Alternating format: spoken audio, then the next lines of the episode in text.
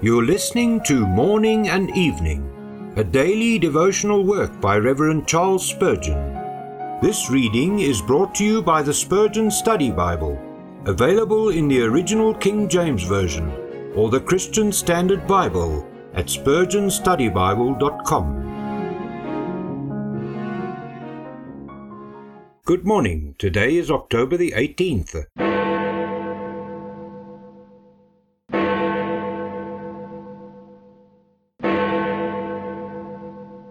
Thy paths drop fatness.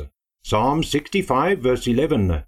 Many are the paths of the Lord which drop fatness, but any special one is the path of prayer. No believer who is much in the closet will have need to cry, My leanness, my leanness, woe unto me! Starving souls live at a distance from the mercy seat and become like the parched fields in times of drought. Prevalence with God in resting prayer is sure to make the believer strong, if not happy. The nearest place to the gate of heaven is the throne of the heavenly grace. Much alone, and you will have much assurance. Little alone with Jesus, your religion will be shallow, polluted with many doubts and fears, and not sparkling with the joy of the Lord.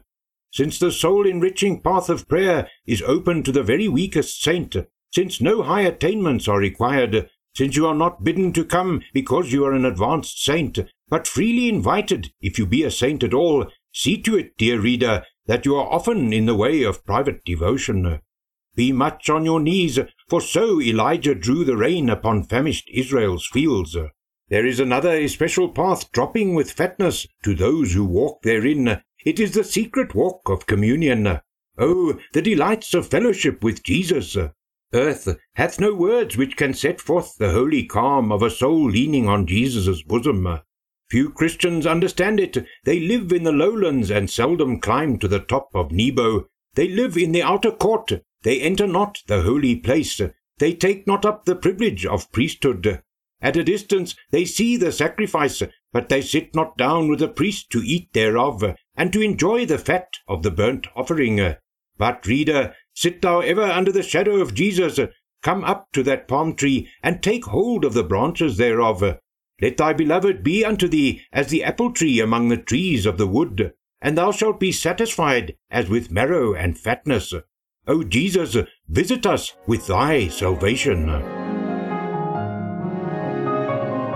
May grace and peace be multiplied to you in the knowledge of God and of Jesus our Lord May He extend His favor upon you today and make your path straight.